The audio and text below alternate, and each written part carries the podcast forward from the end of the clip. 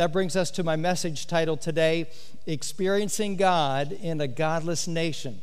So, if you would, join with me by turning in your Bibles to Genesis chapter 13 today. Genesis 13. And let's travel back in time just about 4,000 years ago. Yes, all the way back to circa 2000 BC. We find ourselves on the border of the Dead Sea. Now, before you think I am wacky for believing in the catastrophic catastrophic destruction of the cities of Sodom and Gomorrah, I want to point out to you two pieces of evidence. First, God records it in the Bible. God said it, it's true, and I believe it. Let God be true and every man what? A liar. Romans chapter 3 verse 4. So basically the apostle Paul said, every time you disagree with God, you're believing a lie. Don't do it. Don't do it. If God said it, it is true. Now let me give you a second corroborating reason I believe that this is a historical event. Now, I don't need this to believe it, but it is kind of cool that we have it. And that is empirical scientific evidence confirms the event as true. From the Forbes magazine, the title of the article is New Science Suggests biblical city of Sodom was smote by an exploding meteor. You can Google it yourself. Uh, you search Forbes, science suggests biblical city of Sodom, exploding meteor. Now, Forbes, is that a Christian magazine? is that like, like Christian archaeology? No, no, no. Uh, Forbes magazine is a well known financial magazine, but they also do articles on science and culture. There in your notes. I thought this was good for you to have. 2018. New research finds that a powerful airburst from a meteor colliding with the atmosphere wiped out a Bronze Age civilization along the Dead Sea some 3,700 years ago. They've used carbon dating to prove this. The findings come from the excavation of the Tal el Hammam archaeological site. Many believe it is the same place once known as Sodom, the city of sin supposedly destroyed with fire sent from God. Archaeologist Philip Silvia of Trinity Southwest University in Albuquerque, working with the team excavating the site for over 13 years, presented their report to the American Schools of Oriental Research. Samples from the site show that an extremely hot explosive event leveled an area of almost 200 square miles. Evidence shows it took at least now, listen, six centuries for the region to recover and for civilization to return.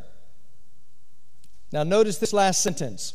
Archaeologists may be able to answer some of the big questions about the story of Sodom. If it turns out that Tal el Hammam is Sodom, and they're saying it is, and it was destroyed by a cosmic airburst, and they're saying it is, the biggest question remains did someone, perhaps a deity, order an asteroid hit on Sodom? That's the question. Now, the heat was so intense that it produced melted pottery. I'm showing you a picture of it here. Scorched foundation stones and several feet of ash and destruction debris. Archaeologists found pottery fragments whose surfaces had been melted into glass, indicating that they were burned in a flash heat far exceeding 1200 degrees Fahrenheit. Interesting.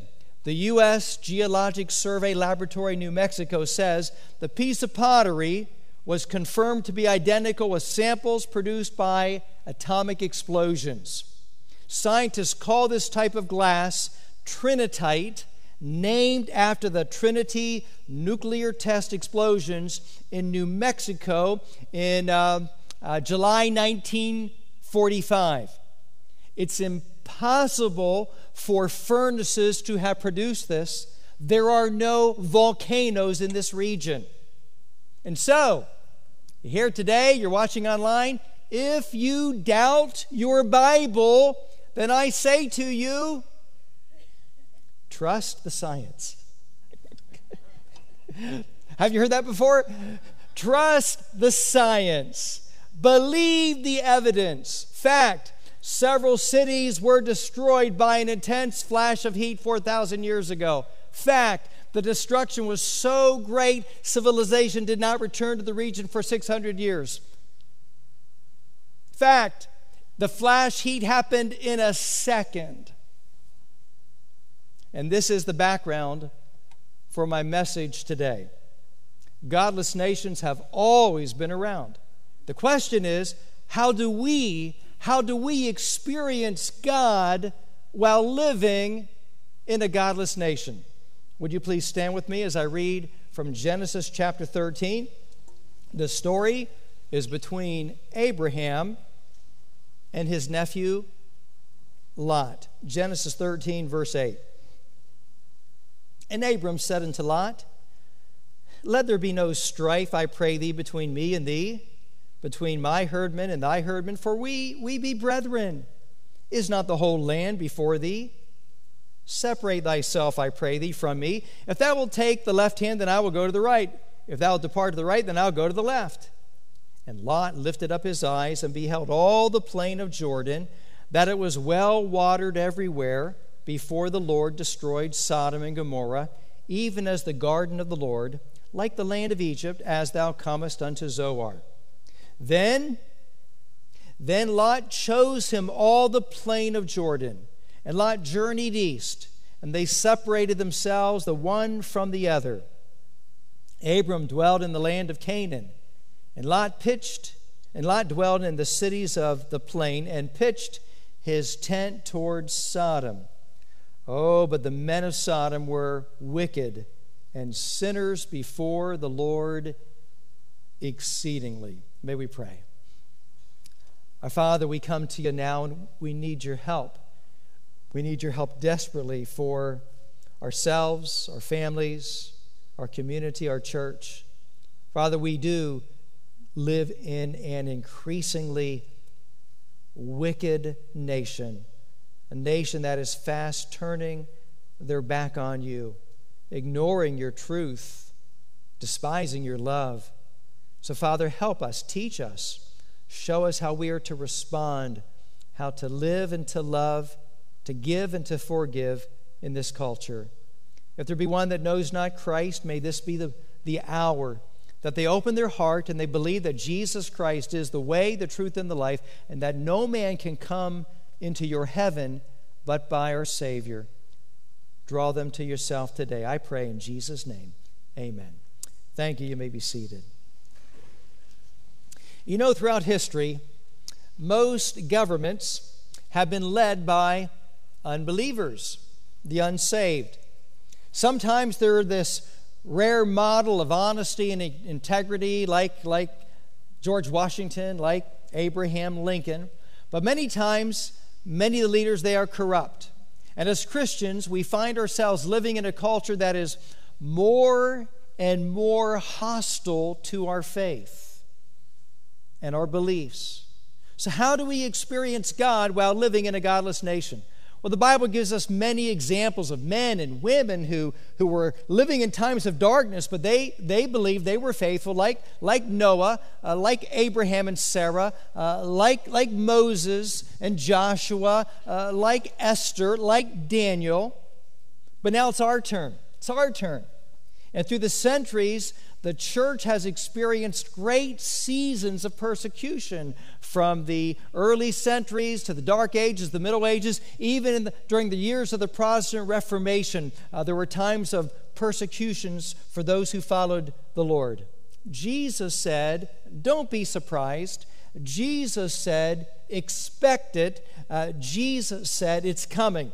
But then in the Sermon on the Mount, he also said, I want you to rejoice when the persecution comes. Why? Because great is your what? Reward in heaven. Matthew chapter 5 in the Beatitudes. And yet, after 17 centuries of sometimes brutal persecution, something happened on this day. This day, July 4th, 1776, that slowed the persecution of Christians. 245 years ago, a nation was born, our nation. And so we say, Happy birthday, America. And today we celebrate our, our nation's birthday. You know, America is a miracle. It is a miracle. Against all odds, we won our independence. General Washington, you know, he lost most of his battles. He lost most of his battles with his ill prepared, underpaid, undersupplied troops. He lost most of his battles, but he won the war. He won the war. And today we celebrate that victory. In the history of the world, America is the most unusual and successful experiment, and I believe it came about because of prayer. And this is a factual rendering of Washington praying right here at Valley Forge. What happened? Well, our nation was founded on religious liberty with a Christian foundation. And that allowed that allowed for revivals. That allowed for faithful churches, both here and across the country, faithful Christians uh, sharing their faith, uh, godly schools, pointing people uh, to the Lord Jesus Christ that has resulted in millions and millions being saved through our country's history. The Lord made America a superpower within 150 years of that first birthday. And He also made us a beacon of, of liberty and light to the world. We, our country, has been a launching pad for thousands of missionaries for Jesus Christ around the world. But now, Today, more than half of our nation does not know God's love or God's truth in their hearts. For many, we are like the period of the judges. Every man did that which was right, where? In his own eyes.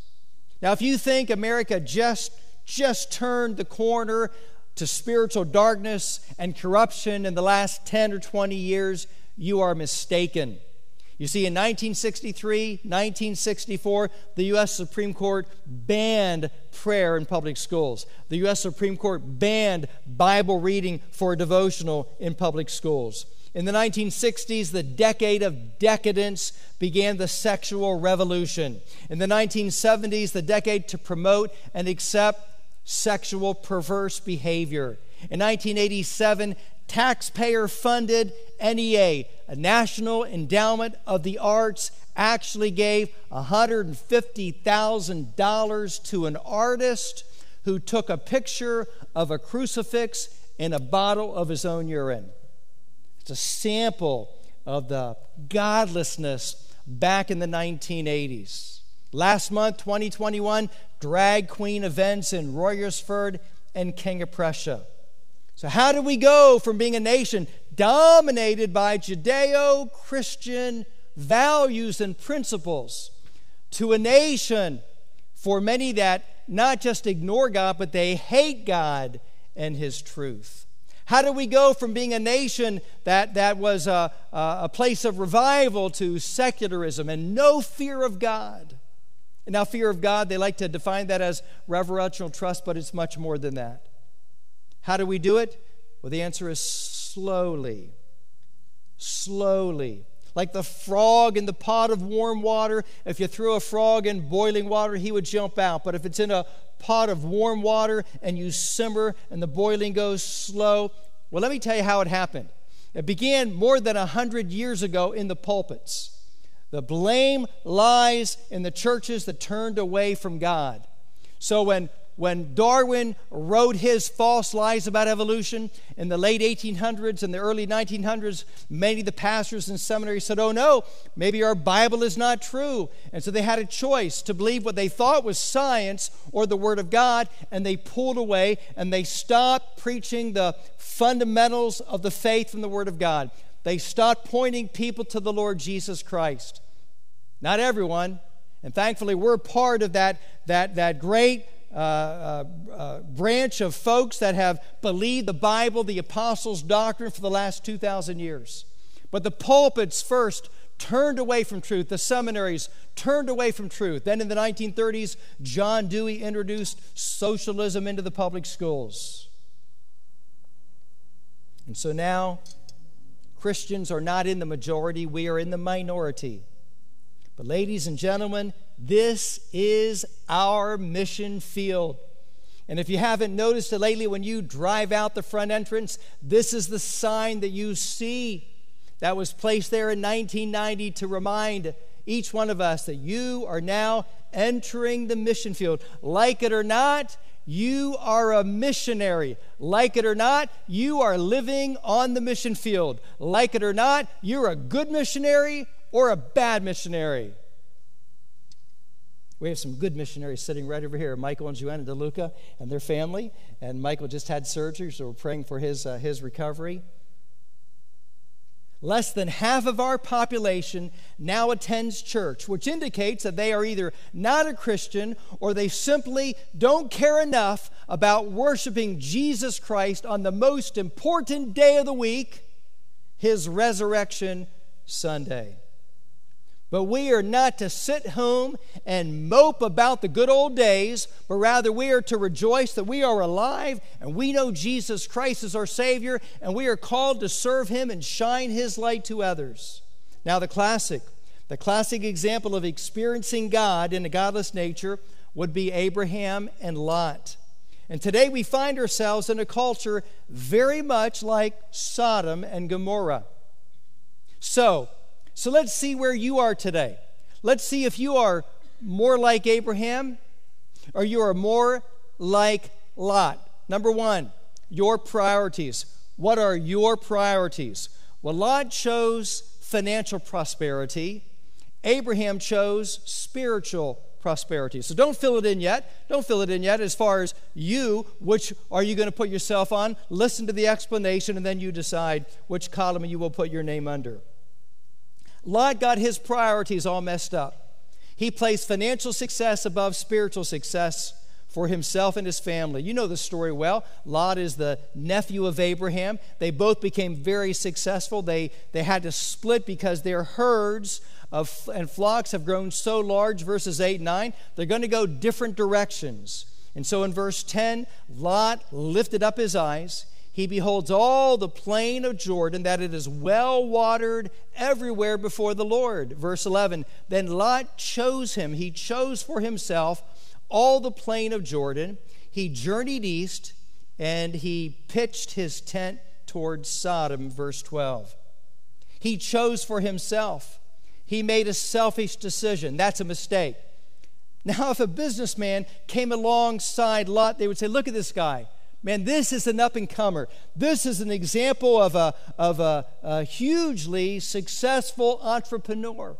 I mean, this guy is going places. He knows how to make aggressive and quick and, and savvy decisions. You walked into uh, to Lot's tent and looked at his library, you're going to find books like, uh, uh, like uh, How to Make It to the Top Fast, Looking Out for Number One, Successful, worldly.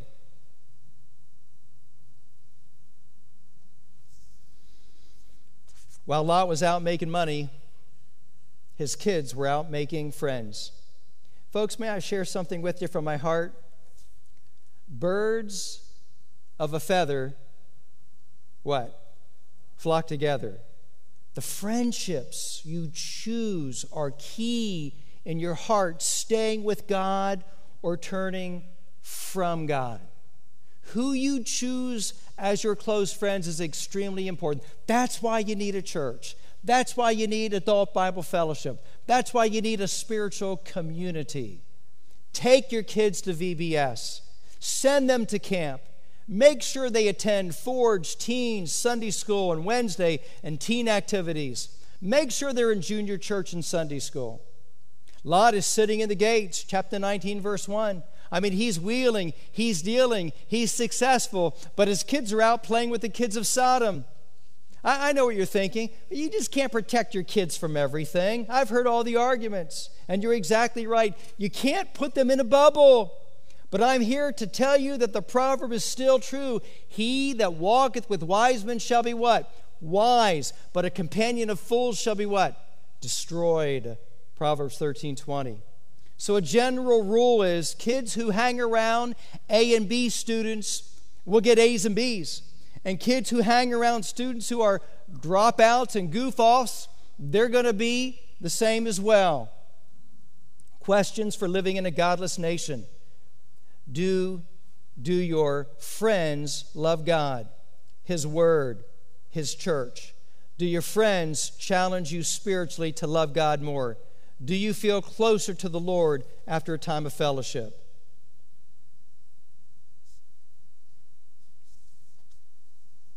Did I skip a page?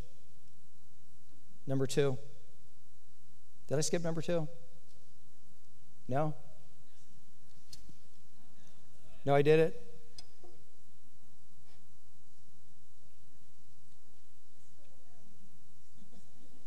I did. Wake up. Come on. if you don't like this message, watch it from the nine o'clock hour. I was right on with that. I did. Okay, let's go back to number one.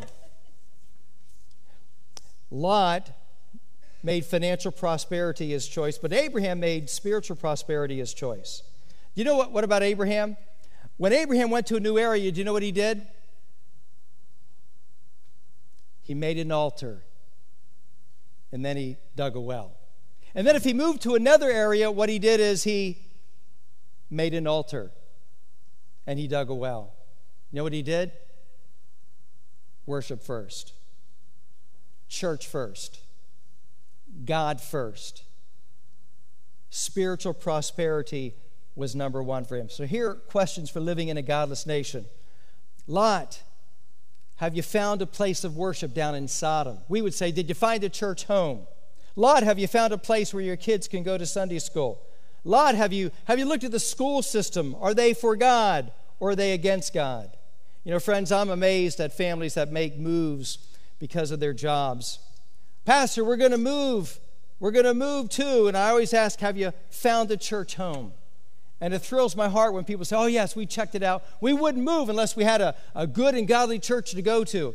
But sometimes people say, Well, well, we want to find one just like Valley Forge Baptist. Now, our, our missionaries, we have over 200 of them, our missionaries tell us that, and these are men and women who have been to over 200 churches on their deputation and furlough. And they tell us there aren't too many churches like Valley Forge Baptist. So don't be naive. Don't be naive. When someone moves, I, I, I, try my best to help, help find them a church in that new area.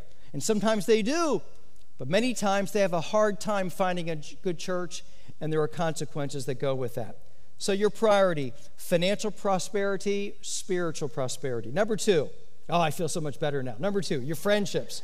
Your friendships. Lot chose bad friends, Abraham chose godly friends. Your friends influence you greatly for good or for bad. Choose wisely. Psalm 1 says, avoid the critic. Proverbs says, stay away from the mocker, stay away from the fool. Rebuke them, yes, but don't go golfing, don't go fishing with them unless you do it for the purpose of sharing your faith with them. Why? Because their doubts and their criticisms will affect you more than you think.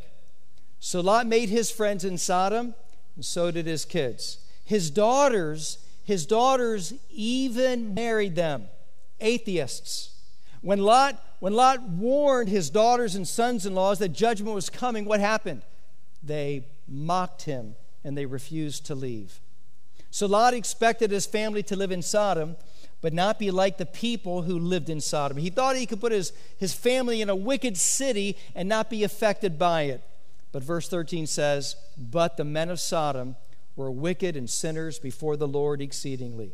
Lot, he saw it as a good business plan. But when his family went to Sodom, it was a place of temptation.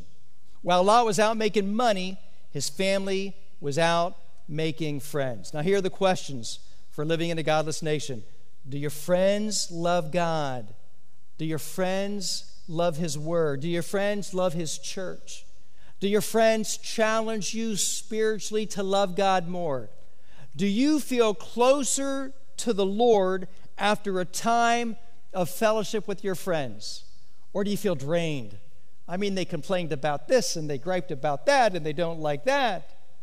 Do your friends edify you spiritually? Friendships. Bad friends, godly friends. Number three, number three, your loving fences. Lot had weak convictions, Abraham had strong convic- convictions. Uh, which column will you put your name under? Do you have loving fences and standards in your life? So let me give you some association principles. Where you go determines who you meet. Simple enough. Where you go determines who you meet, right? I mean, get in the car with me, and tonight I can take you to places where we can have some wholesome thoughts and we can be with Christians and have great fellowship. Or we could go to a place, and in 10 minutes from this building, we would not have godly thoughts. We would be tempted to evil. Where you go determines who you meet. Number two, who you meet determines how you think. You're interacting with them because your thought process will basically be determined by the people you interact with on a continual basis what you read, what you surf, what you watch. Now, watch, watch this. How you think determines what you do. And then what you do determines what you become. What do you want to become? It goes back to, to where you go, what you think, and how you act. How do you become an addict? How do you become an addict? You know, it begins with, with the first sip of alcohol, it begins with the first smoke. It begins with the first needle. And then occasional, occasional soon becomes a habit. Then a habit becomes an addiction. Do you, do you know any successful addicts? I don't. I don't because they are they are bound. They're in bondage. Paul said this, it's in your notes. All things are lawful unto me, but all things are not expedient. All things are lawful unto me, but I will not be brought under the power of any. 1 Corinthians 6:12. Paul said, "Don't dabble in addictions. How can you avoid a lifetime of heartache and heartbreak?" And the answer is strong convictions. The answer is loving fences. The answer is standards that will, will keep you from that extra temptation. So Jesus said it this way Ye shall know the truth, and the truth shall make you free. John chapter 8, verse 32. So if you want freedom, come to Jesus Christ. If you want freedom, uh, immerse yourself in the Word of God. Lot didn't understand that. Lot, he loved the rush of the fast life the neon signs downtown, the nice clothes, the fast chariots, the worldly crowd. Lot thought he could take his family into an environment like Sodom and somehow they come out smelling like a rose. Impossible, folks. It will not happen. There's no such thing as a spiritual person who enjoys the wrong environment on a continual basis. Let's not be naive. Number four, your fear of God your fear of God. And yes, there is a reverential trust, but it's more than that to know that, that we are people, created beings, and there is an eternal sovereign God. Lot denied the coming judgment. Abraham believed the coming judgment. What about you? Do you, do you believe we're in the, last the, in the last of the last days? Do you believe that Jesus Christ is coming again and he could be coming again very soon? Genesis 18 three men came to Abraham. Two were angels, and one was the, was the Lord, probably the Lord Jesus Christ. And they came in the form of a man. And they came and they talked with Abraham, and then two left, and they went towards Sodom.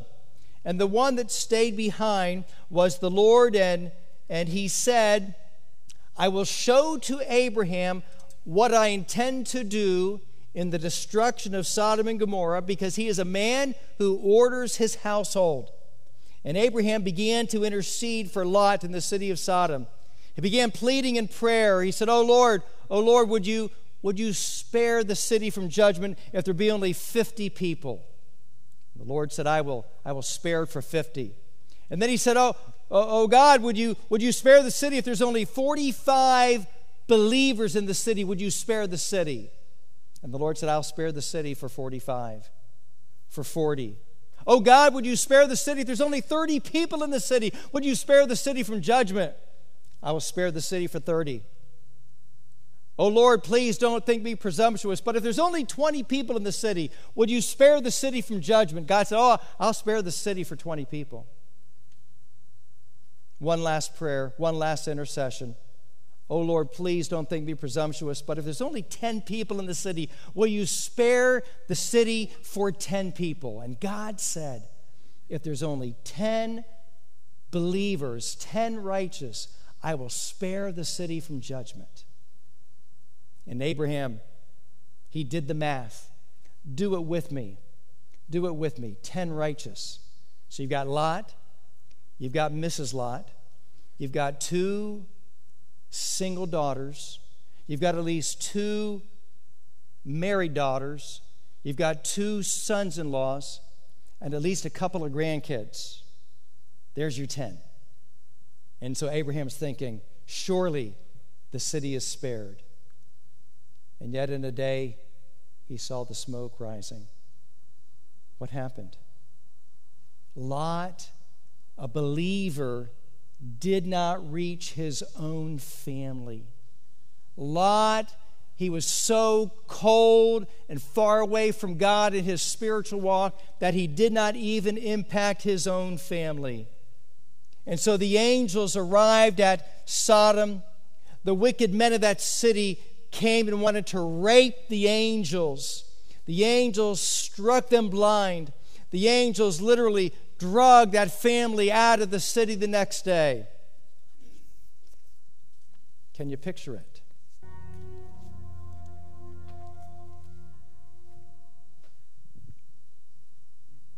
Jehovah said, Because the cry of Sodom and Gomorrah is great, and because their sin is very grievous. I will go down now and see whether they. The cities of Sodom and Gomorrah were full of evil, licentiousness, rampant with murder, and indulgence in extravagant pleasures. They reached the point of clamoring against God, of fighting against Him, and raging His disposition. Where are the men which came into you this night? Bring them out to us, that we may know them.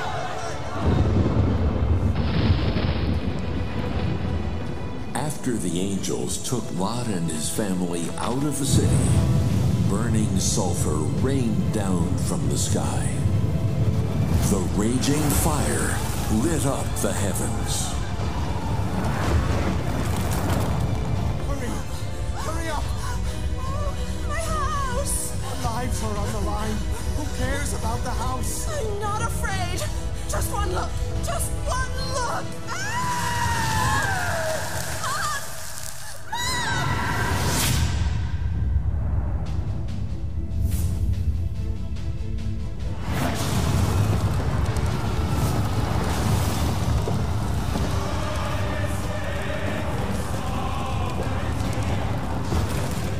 Sodom, Gomorrah, and all their residents were reduced to ashes, disappearing into the wrath of God.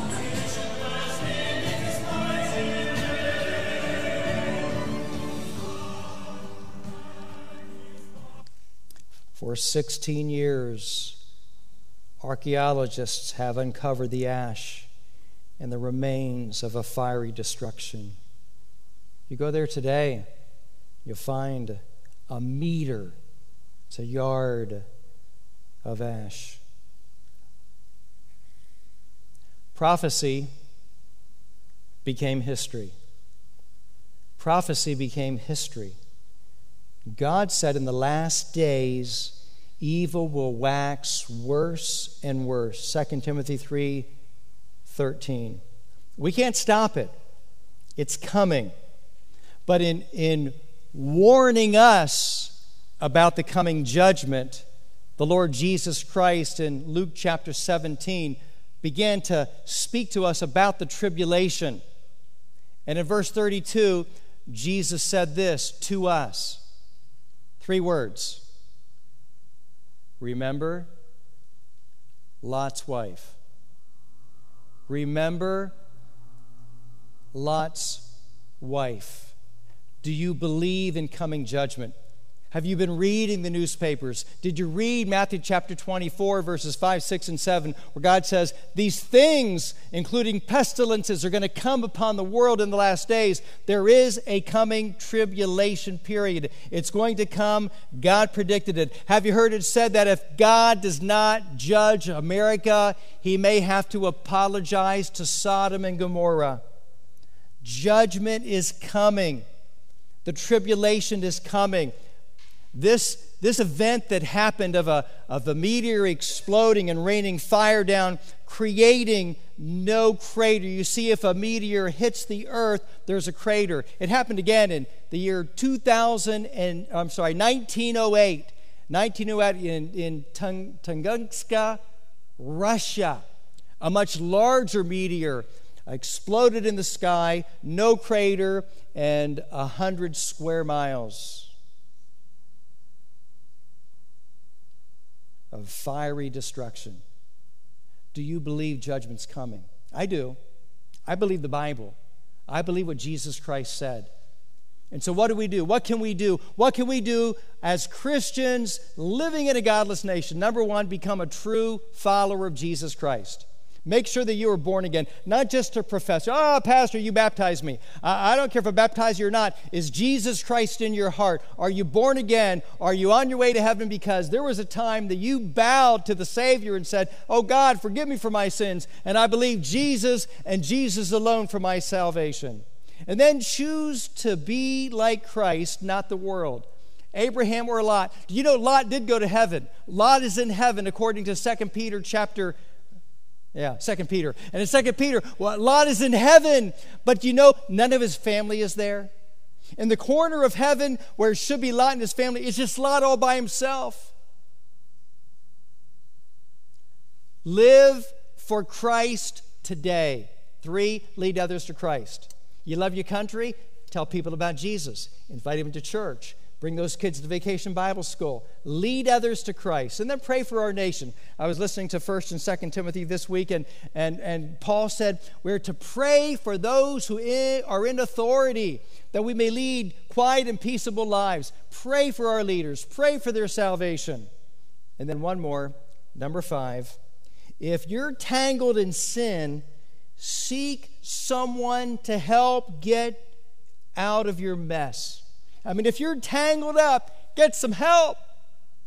Get some help. God's grace can make the difference. No matter what you have done in the past, no matter what you have said, no matter where you have been, God's grace is greater than your sin. He will forgive you, He will restore you, He will empower you to be able to be His light, His ambassador, His messenger. May we pray. Father, thank you. Uh, thank you for the Word of God. Thank you for these historical events that challenge us today in 2021. Lord, we thank you for our freedom, but we pray most of all that our spiritual from sin, loving God, will grow more and more. Heads are bowed, eyes are closed. If you'd say, Pastor, today I know that if I died, I know I would go to heaven. I have been born again into God's family. Maybe you don't know the date. But you remember the time that you put your faith and trust in Christ and you have a Bible reason that you know that you are saved. If you have that kind of assurance, will you simply raise your hand all over this congregation? You know for certain heaven's your home. Thank you. You may put your hands down. You say, Pastor, I, I think I'd go to heaven. I hope I'd go to heaven. Oh, but I'm not sure. I have some doubts. But the Spirit of God is tapping on my heart today, tugging on my heart. I want to be saved. I want to know for certain that I am forgiven of all of my sins and that heaven is my home. I want to be born again today. The Bible says today is the day of salvation. Meaning, meaning, when you hear the good news, that's the day you are to respond. And so I have done my best to share with you that you can be born again into God's family by trusting in Christ alone. And if you want that assurance, call upon the Lord. You say, How do I do that? The Bible says, Whosoever calls upon the name of the Lord shall be saved. Would you pray with me now? Heads are bowed, eyes are closed. Christians are praying. If you're not sure that heaven is your home, if you're not sure that you've been saved, but the Spirit of God is tugging on your heart, say yes to Him. Do what I did as a 15 year old teenager. Call upon Him now. It's not about joining the church, it's not about baptism or sacraments, it's about you and God. Pray with me now, would you? Dear Lord, would you please forgive me for all of my sins? I believe Jesus died for me and rose again. Please come into my heart and become my Lord and Savior. Would you please save me today? I choose Jesus Christ as my own. Heads are bowed, eyes are closed. If you just pray with me and you meant it, may I say to you, welcome to the family of God. Welcome to God's family. I'd like to pray for you this morning. I'll not call you out, I'll not embarrass you. Again, heads are bowed, eyes are closed. But if you just pray with me and meant it, would you simply lift your hand up for a moment? I'd like to pray for you. Anyone at all? Just hold your hand up high for a moment. Yes, Pastor, I pray with you and I meant it from my heart. Just hold your hand up high for a moment. I'd like to pray for you today. If you're watching at home and have received the Lord as your Savior, contact us that we might be a help to you. Now, Father, I pray for each Christian. I pray, God, that would take these moments of invitation to be able to surrender our all to you. Heads are bowed, eyes are closed. If you have a question and you'd like to speak to someone during the invitation hymn here as the piano plays, would you come? Come down, meet a pastor, a pastor's wife. We'd be glad to talk to you and show you from God's Word how you can be saved or to pray with you, whatever the need. Christian, would you take a moment and would you say, God, I surrender all. I want to be your light in this dark nation. I want to point people to you.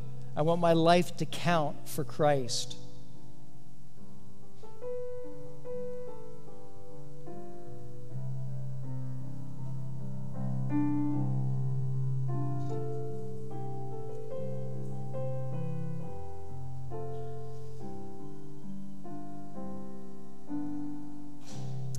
Father, we thank you and praise you for all that you've done for us. Teach us this Independence Day to be dependent upon you, to love you with all our heart, mind, and soul, and to love others, to forgive, to share our faith. Make our church strong. Make our church a lighthouse for Christ, a launching pad both in the community and around the world. I pray in Jesus' name. Amen. It is my privilege to open the Word of God with you again this evening. So we'll take our Bibles and turn to Hebrews 11 for the last time of the nine times we have been together. I'm grateful to Pastor Wendell for the opportunity that uh, he's given me to, to preach. It is truly one of my greatest loves. Uh, I love to open the Word of God. I love to teach it and to preach it, um, to make it understandable and applicable to, to your lives and to mine as well. I trust it's been that way to you and uh, a blessing to you as well. And I do appreciate many who have said so uh, throughout the weeks that we have been studying together. So we come to Hebrews 11. We're going to come to the end of this chapter uh, as we look at several verses here. I want us to consider miracles tonight. Webster defines miracle as an extraordinary event manifesting divine intervention in human affairs. Who doesn't like to hear about miracles? You know, amazing acts, answers to prayer, evidence of God's working. But let's face it, life is not made up only of miracles. There are times when we would like to receive a miracle, but instead we don't. We just have the hardship. But whether we see miracles or non miracles, we're called to live by faith. So, as the writer comes to the close of this great chapter, this chapter uh, of faith, he begins to summarize, as I told you last week. And in verse 32, he just names some people six people and one group. Six people and one group, which is the prophets. Then, beginning in verse 33, he lists no people, just the acts. uh, without saying who did what, it's just several acts of faith. But notice that he introduces that list in verse 33 the same way that he introduced the previous individuals that he highlighted in the earlier verses in this chapter. He says, Who through faith, through faith. You see, folks, faith is the key. Whether we see miracles or non miracles, faith is the key. Now, there's a lot in these verses, and I almost hesitate to uh, take them all at once, but it's the last time. So we have to, uh, we have to push through, and it's also good, I want you to see as well, that we take these two ideas together, the miracles and the non miracles, so that I think we get the better comparison. The writer starts with the miracles. Look at what he says in verse 33 Who through faith subdued kingdoms, wrought righteousness, obtained promises, stopped the mouths of lions, quenched the violence of fire, escaped the edge of the sword, out of weakness were made strong, waxed valiant in, fl- in fight, turned to flight the a- armies of the aliens. Women received their dead, raised to life again. All these miracles We'll look at each one of them very briefly as we go through. We need faith, folks, to seize the miracles. We need faith to seize the miracles. The first one he says is, Who through faith subdued kingdoms? The idea of that word subdued is to struggle against. So, yes, it involves victory, the subdued kingdom, but it also includes the aspect of struggle. The point is, folks, that, that these were not easy conflicts, they were dangerous. In some of these conflicts, men lost their lives, just like they do in war today. But the end result was that the kingdom was subdued. The writer might have been thinking about the conquering of Sihon and Og on the other side of the Jordan or he might have been thinking of the many conquests of David. We are told in the scriptures that it was David that subdued the kingdoms of Edom and Moab, Ammon, and Syria, and brought them all under tribute. Now, such victories were won not because Israel was stronger, in many cases, Israel was the weaker one. But the battles were won by faith. We have the example of Samuel. We don't think of Samuel and the battles that he, he uh, waged, but there was one in particular. After 20 years of Philistine oppression, the people repented, we're told in 1 Samuel chapter 7. They turned back to the Lord, and Samuel, the prophet, called the people to Mizpah for a sacrifice. But it says this in verse 10 and as Samuel was offering up the burnt offering, the Philistines drew near to battle against Israel. So, so all the Israelites gathered at Mizpah for a religious festival, and the Philistines thought they were gathering for war, so all the Philistines came up against them. But the Lord thundered with a great thunder that day upon the Philistines and discomfited them, and they were smitten before Israel. It says in verse 13, so the Philistines were subdued. And so they, they, they subdued the kingdoms by faith, like in that one. A second thing we're told is that they wrought righteousness.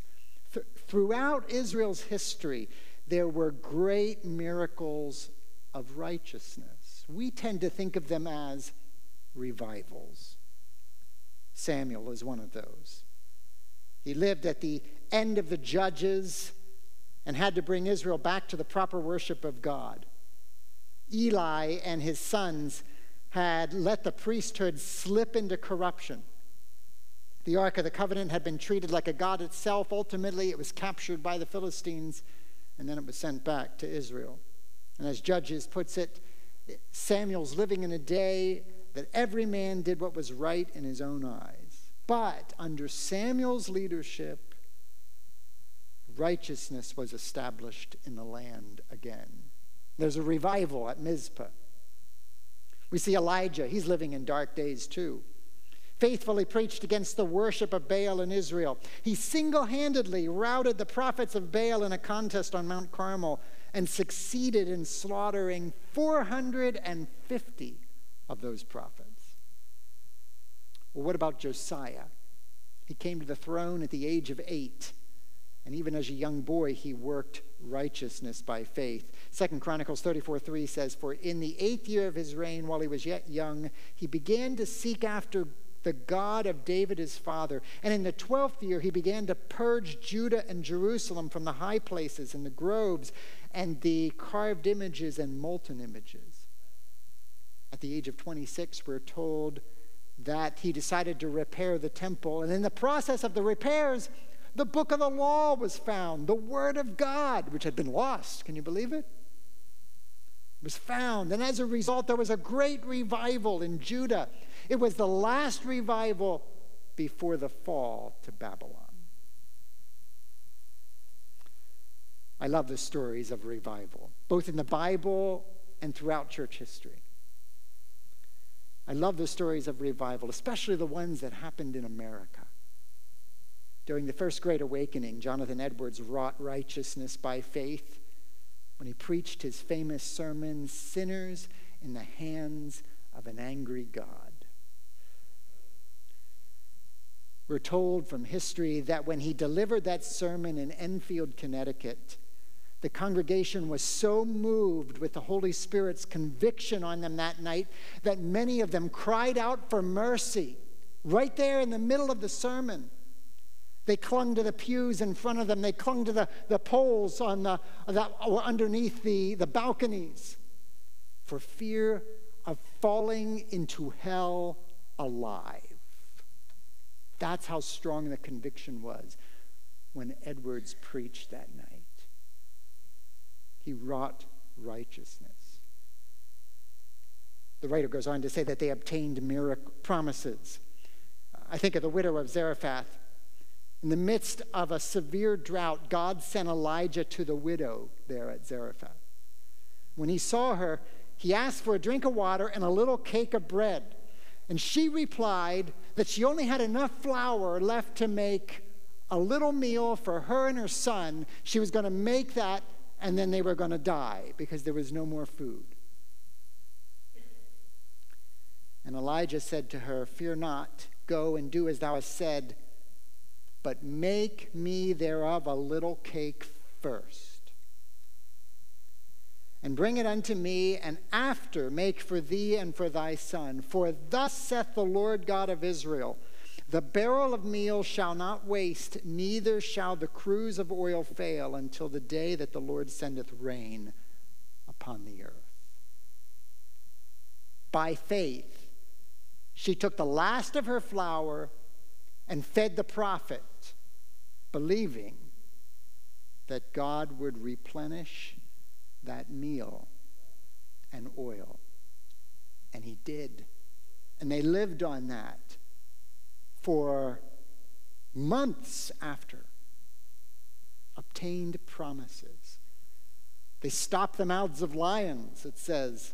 Obviously, that's referring to Daniel. He's thrown into the lion's den by faith. Daniel refused to compromise his convictions regarding prayer. And because of his faith, God performed a great miracle and shut the mouths of those hungry lions. Quenched the violence of fire. Well, that was Daniel's friends, right? We read about them too. Shadrach, Meshach, and Abednego. They refuse to bow to the king's idol, so they're thrown into the, the fiery furnace, the one that Nebuchadnezzar had heated seven times hotter. but they survived. They quenched the power or the violence of the fire. Have you ever seen a miracle? Have you ever seen God work a miracle in your life? I imagine you have. There's answers to prayer, miraculous healing, amazing provisions. I've seen God's miracles many times. I could tell you stories. I could probably take the rest of the hour and just tell you stories of miracles that God has worked. But I'll only tell you one. When Nathaniel, uh, my adopted son, was diagnosed with fetal alcohol spectrum disorder, we applied to get him a service dog. The agency that we went through took a year to train a dog, and they didn't start training the dog until you had raised your portion of the money. At that time, which was a number of years ago now, uh, but at that time, it cost the agency $22,000 to train a dog. They expected us to raise 13,000. And they told us it took most families a year to raise the funds. Well, now you do the math, right? a year to raise the funds, a year to wait for them to train the dog. That's two years. Charity and I said, We can't wait two years.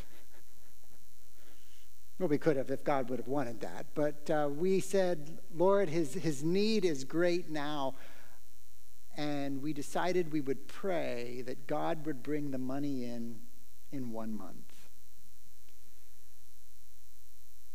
Now, I was pastoring a church. I didn't have time for fundraisers and planning all of that, so we just wrote letters to our family and friends. Just sent them out, and that was it. And then we prayed. Well, I want you to know that God did not bring in the 13,000 in one month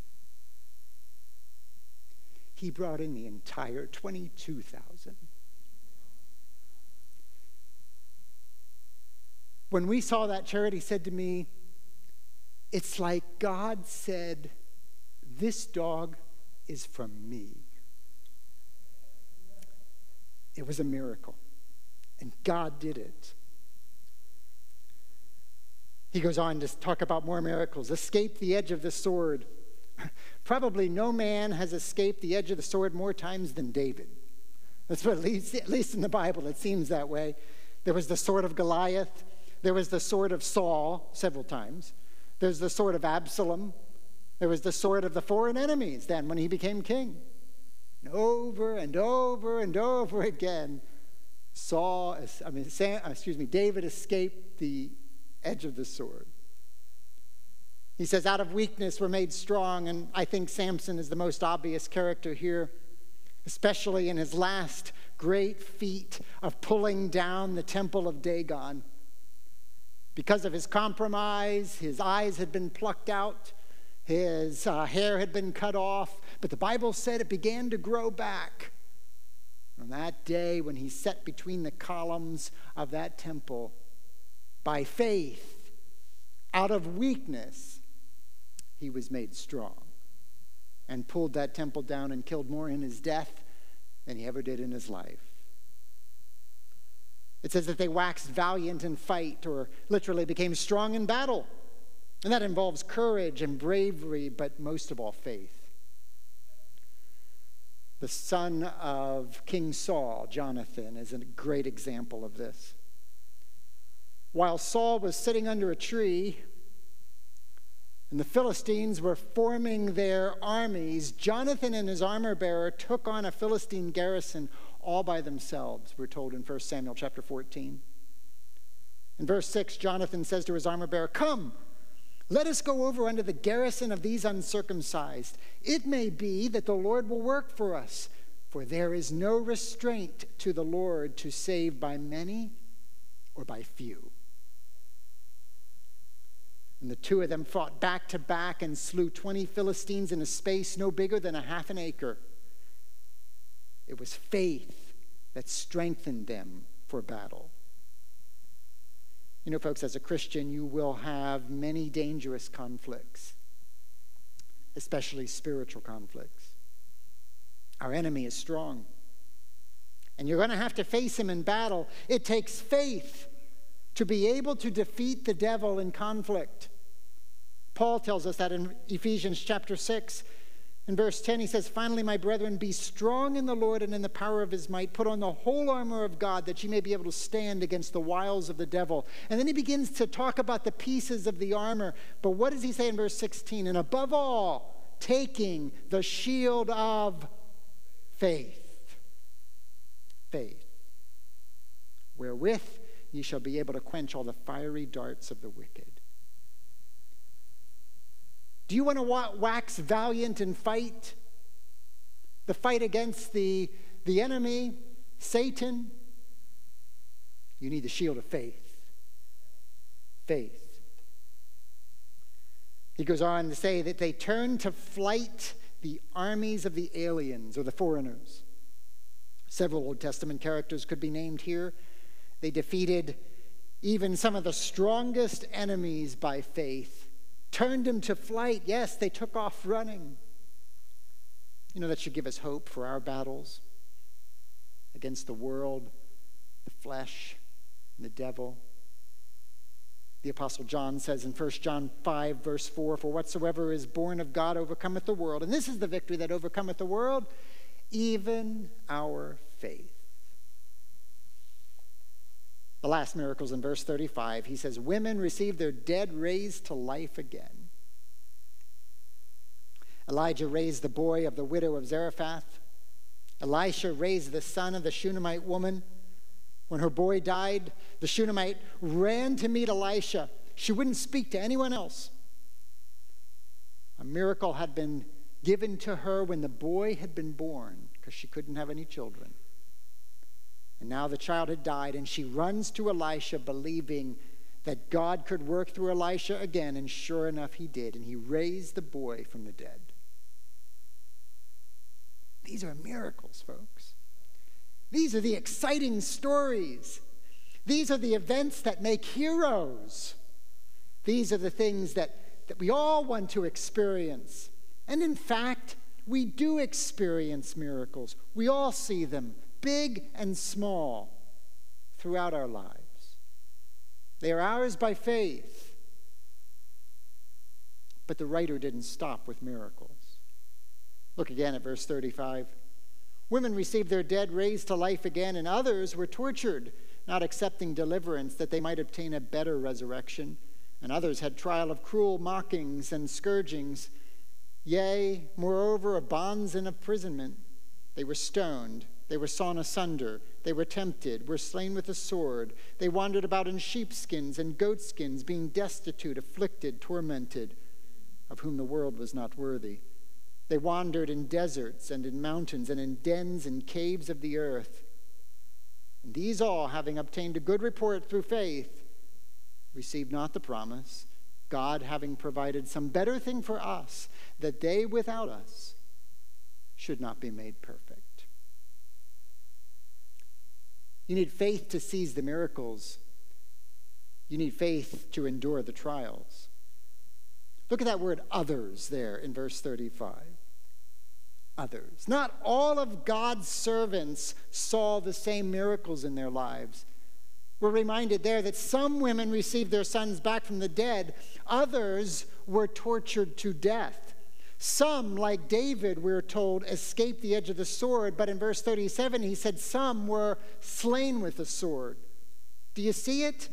God called some men to exercise faith that brought them success and victory, or so we would call it.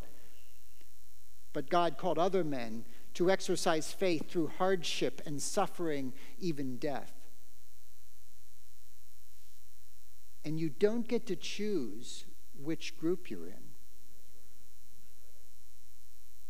In fact, we are all in both groups. the road to heaven is not paved with roses, or at least not solely with roses.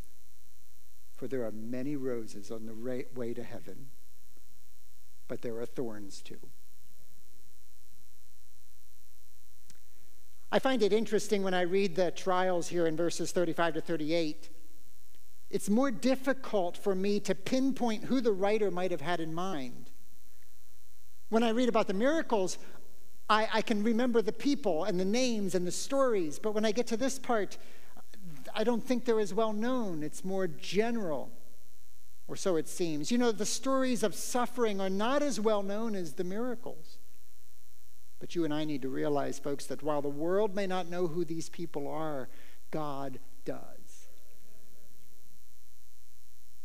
Look specifically at what he says. Others were tortured, not accepting deliverance, that they might obtain a better resurrection. The word tortured means, it comes from the root word meaning to beat, very simply.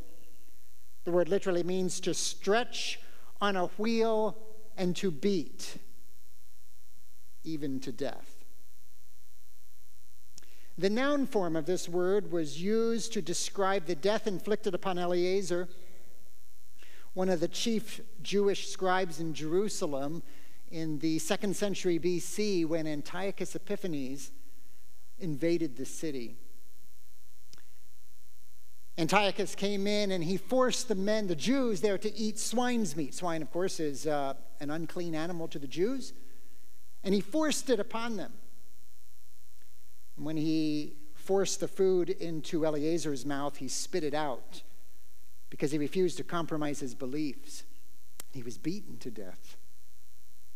Just before he died, he said, according to uh, history, It is manifest unto the Lord that hath the holy knowledge that whereas I might have been delivered from death, had he compromised, I now endure sore pains in body, being beaten, but in soul am well content to suffer these things because I fear him.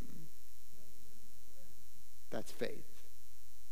Faith to be tortured, not accepting deliverance. The word deliverance there is the word that's often translated in the New Testament redemption. And the idea is that a price that would have been paid for their release. You know, what was the price?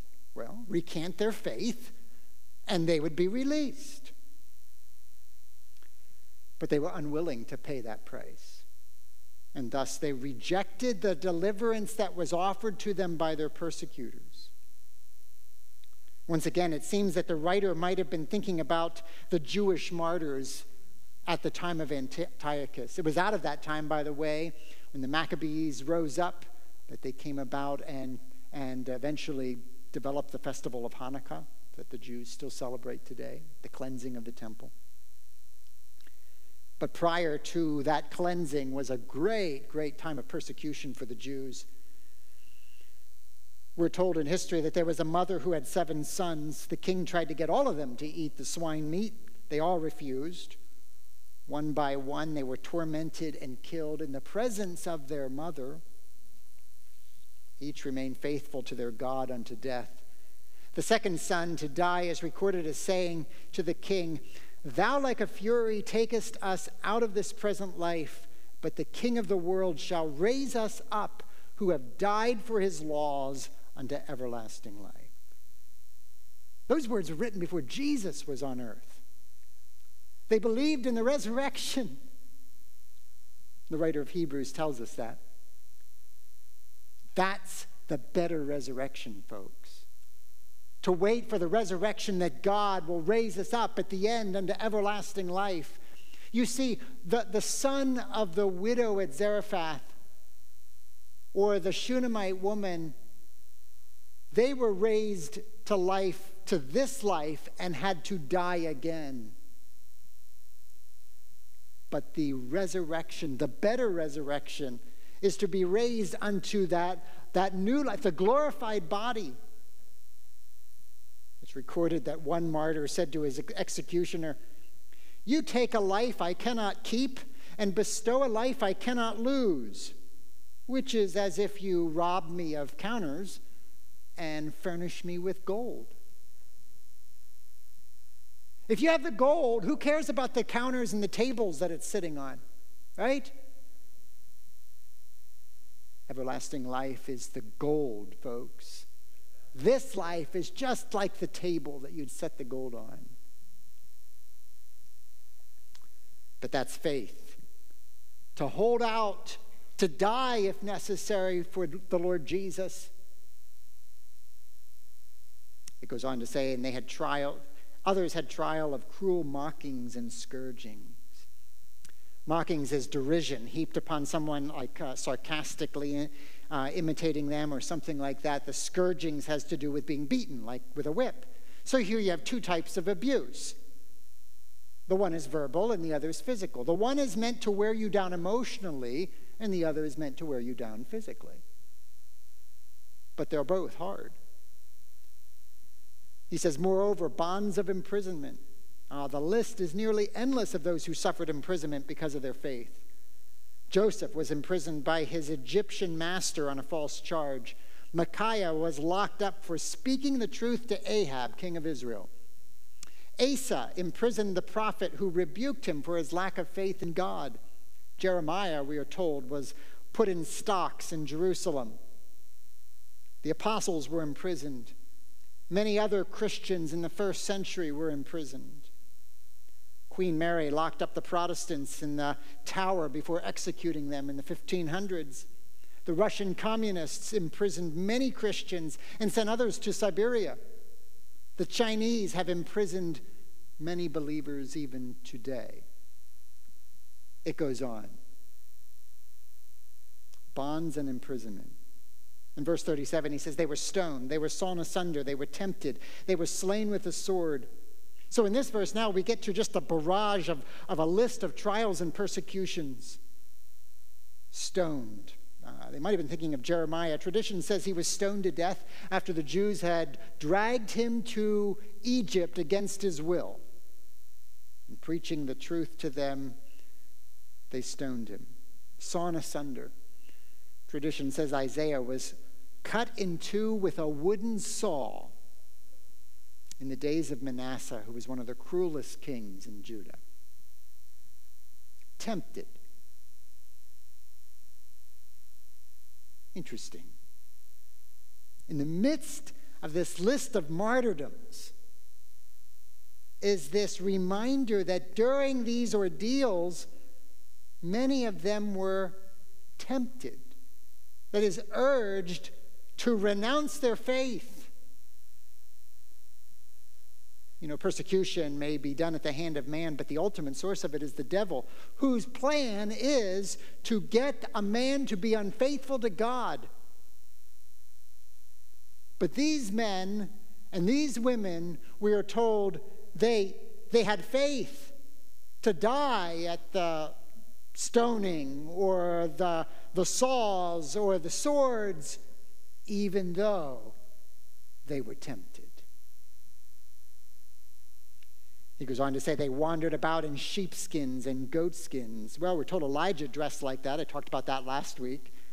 John the Baptist was clothed in a camel's hair and a leathern girdle. But I think the primary emphasis on those descriptions is to emphasize their poverty. Look at what it says next being destitute. That, that is that they're suffering want, they're in poverty. Because of the cause of Christ, they lack the basic necessities of life. How many of God's servants have given up wealth and fame or even just the basic comforts in order to serve the Lord, especially in a foreign land? I think sometimes we're tempted to think that it's easy for missionaries to live without the basic necessities. We see and read about our missionaries, for example, in Papua New Guinea. Wow, they, they must just have that rugged spirit about them, we think, you know. Well, maybe they do have more of that spirit than you or, or me, but, but you know, their bodies enjoy the comforts that we enjoy. They're human just like we are. But you see, it's their faith it's their faith that compels them to give up the money, to give up the comfort, and to take the gospel to a people who have never heard, even though that means they're going to be destitute. One of the favorite missionary stories of my wife and me is of Arthur and Wilda Matthews. They were the last China Inland Missions missionaries to leave China after the communists took over in the, in the 50s. Their hardships are recounted in the book Greenleaf in Drought. The communists tried to do everything they could to break their faith before they would let them leave the country. They even freezed, uh, froze their funds, trying to starve them out. At one point, they were so destitute that they had no money, not even to buy coal to put in their stove, including their cook stove. So Arthur was forced to make coal balls. The Chinese, the very poor Chinese, made coal balls using sheep manure and water and coal dust. And that's what he had to do. Not only was it a degrading act, it, chapped his hands terribly, left them extremely painful, destitute. He says, afflicted. The word means troubled. Literally, it means to press, like the pressing of grapes to make juice. Some are afflicted by enemies, some are afflicted by poverty, some are afflicted by disease and poor health. The type of affliction is not specified. But no matter what your affliction, folks, you're called to endure, to suffer patiently, to suffer joyfully, to suffer with a faith that will not move. James chapter 5 verses 10 and 11 say, "Take my brethren the prophets who have spoken in the name of the Lord for an example of suffering, affliction, and of patience. Behold, we count them happy which endure. Ye have seen, ye have heard of the patience of Job, and have seen the end of the Lord, that the Lord is very pitiful and of tender mercy." He says they were tormented. The word means to be mistreated or mishandled. It's the same word that appears in Hebrews 13, verse 3. Remember them that are in bonds as bound with them, and them which suffer adversity, there's the word, mistreated, as being yourselves also in the body. You know, folks, if you've tried to live an honest Christian life, you have no doubt been mistreated by others. The godly man or woman is hated by the world because he represents everything that they are opposed to. Jesus Christ was mistreated. The early Christians were mistreated. So, should we really expect anything less? Especially in a day like ours? 1 Peter 2, verse 20 says, For what glory is it when ye be buffeted for your faults, ye shall take it patiently? You know, if you suffer because you did wrong, well, you ought to take it patiently. But if when ye do well ye suffer for it, ye shall ye take it patiently, this is acceptable with God. Our Canadian brethren have been a good example of that to us in this last year. It goes on in verse 38 they wandered in deserts and in mountains and in dens and caves of the earth. That, that word wandered there is the same word that Jesus used when he talked about the one sheep that wandered away from the 100. And the idea is that, that they wandered aimlessly or they, they wandered where there was great dangers. It could emphasize, folks, that they had no home of their own. And look at where they're living you know, deserts, mountains, dens, caves. Those are remote places. Wandering was, was not one from wasn't from one civilized city to another civilized city. It was from of a the removed from civilization. They're in the uncomfortable places. They're the outcasts of society.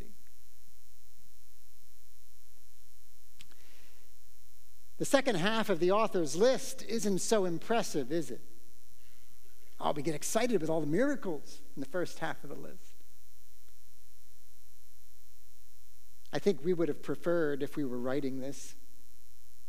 We would have preferred if we would have just ended there Right after the first statement there in verse 35, right? Right after all the miracles. We want to see deliverances. We want to see victories. We want to see amazing acts of God. And that takes faith, amazing faith.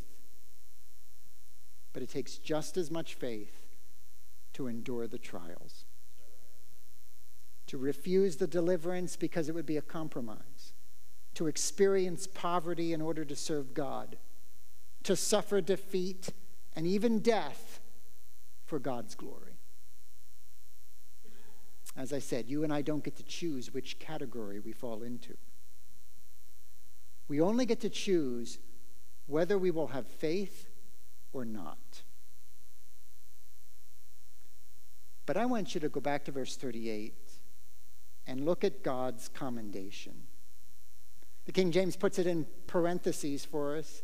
And this is especially of those who suffered. He says, Of whom the world was not worthy. I love that statement. In it's irony because you see, the world thought that these men were not worthy to live among them, so they put them to death. But God says the real evaluation of the matter is that the world was not worthy to have these men living among them. Do you realize that heaven will be full of such worthy saints? And we shall be named among them. Will your life receive the same commendation from the Savior? The moment you pass into glory, will the Lord say to you, Welcome home. This is where you belong. The world did not deserve you. You know, I think that if my Savior speaks those words to me, all the pain and suffering that I've had to experience in this life will vanish in an instant. Paul says in Romans 8 18, For I reckon that the sufferings of this present world are not worthy to be compared to the glory which shall be revealed in us.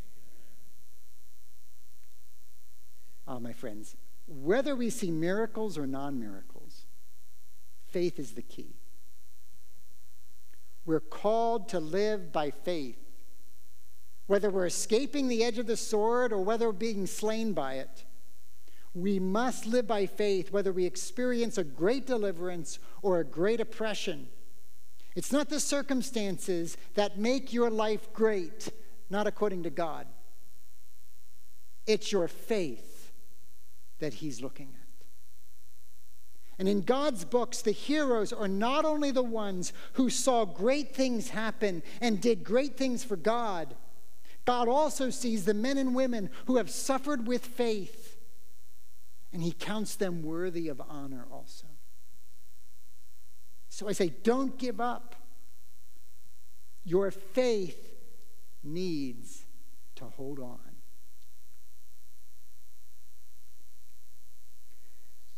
As we uh, close out this series, I'm going to share with you uh, a song that my wife wrote last year in the midst of her suffering and her sickness.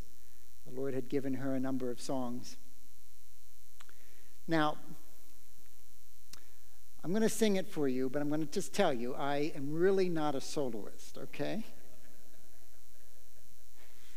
I'm going to sing in faith that you're not all going to abandon this auditorium before I'm done.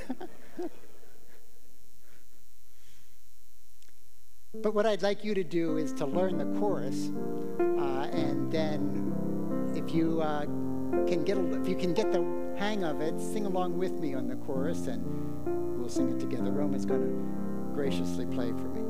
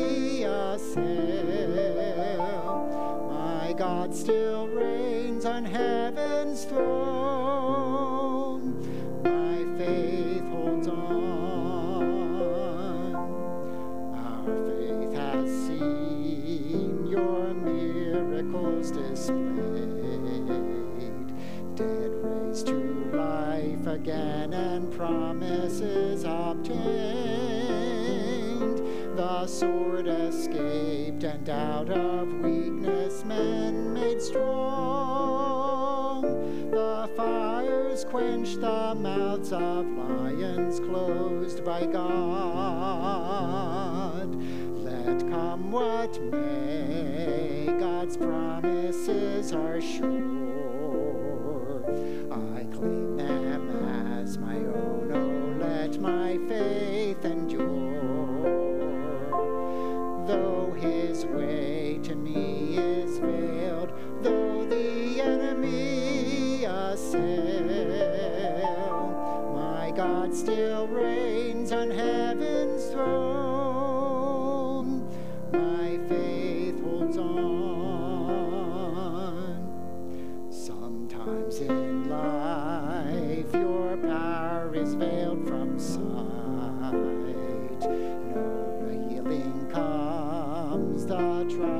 we light.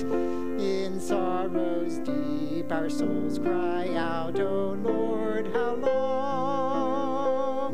Then you send grace, and in the night you give a song. Together, let come what may, God's promises are sure.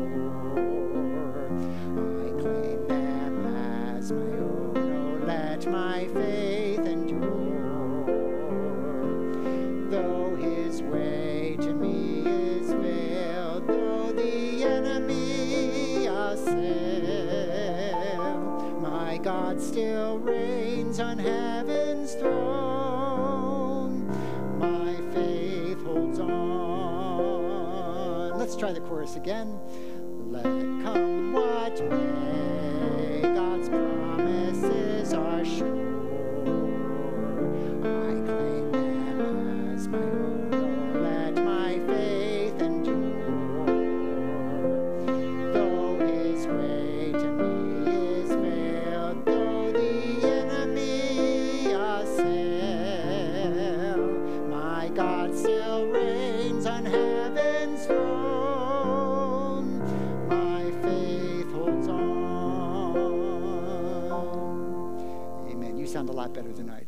Pray. Gracious God, we thank you that our faith can hold on because it's in you and you are rock.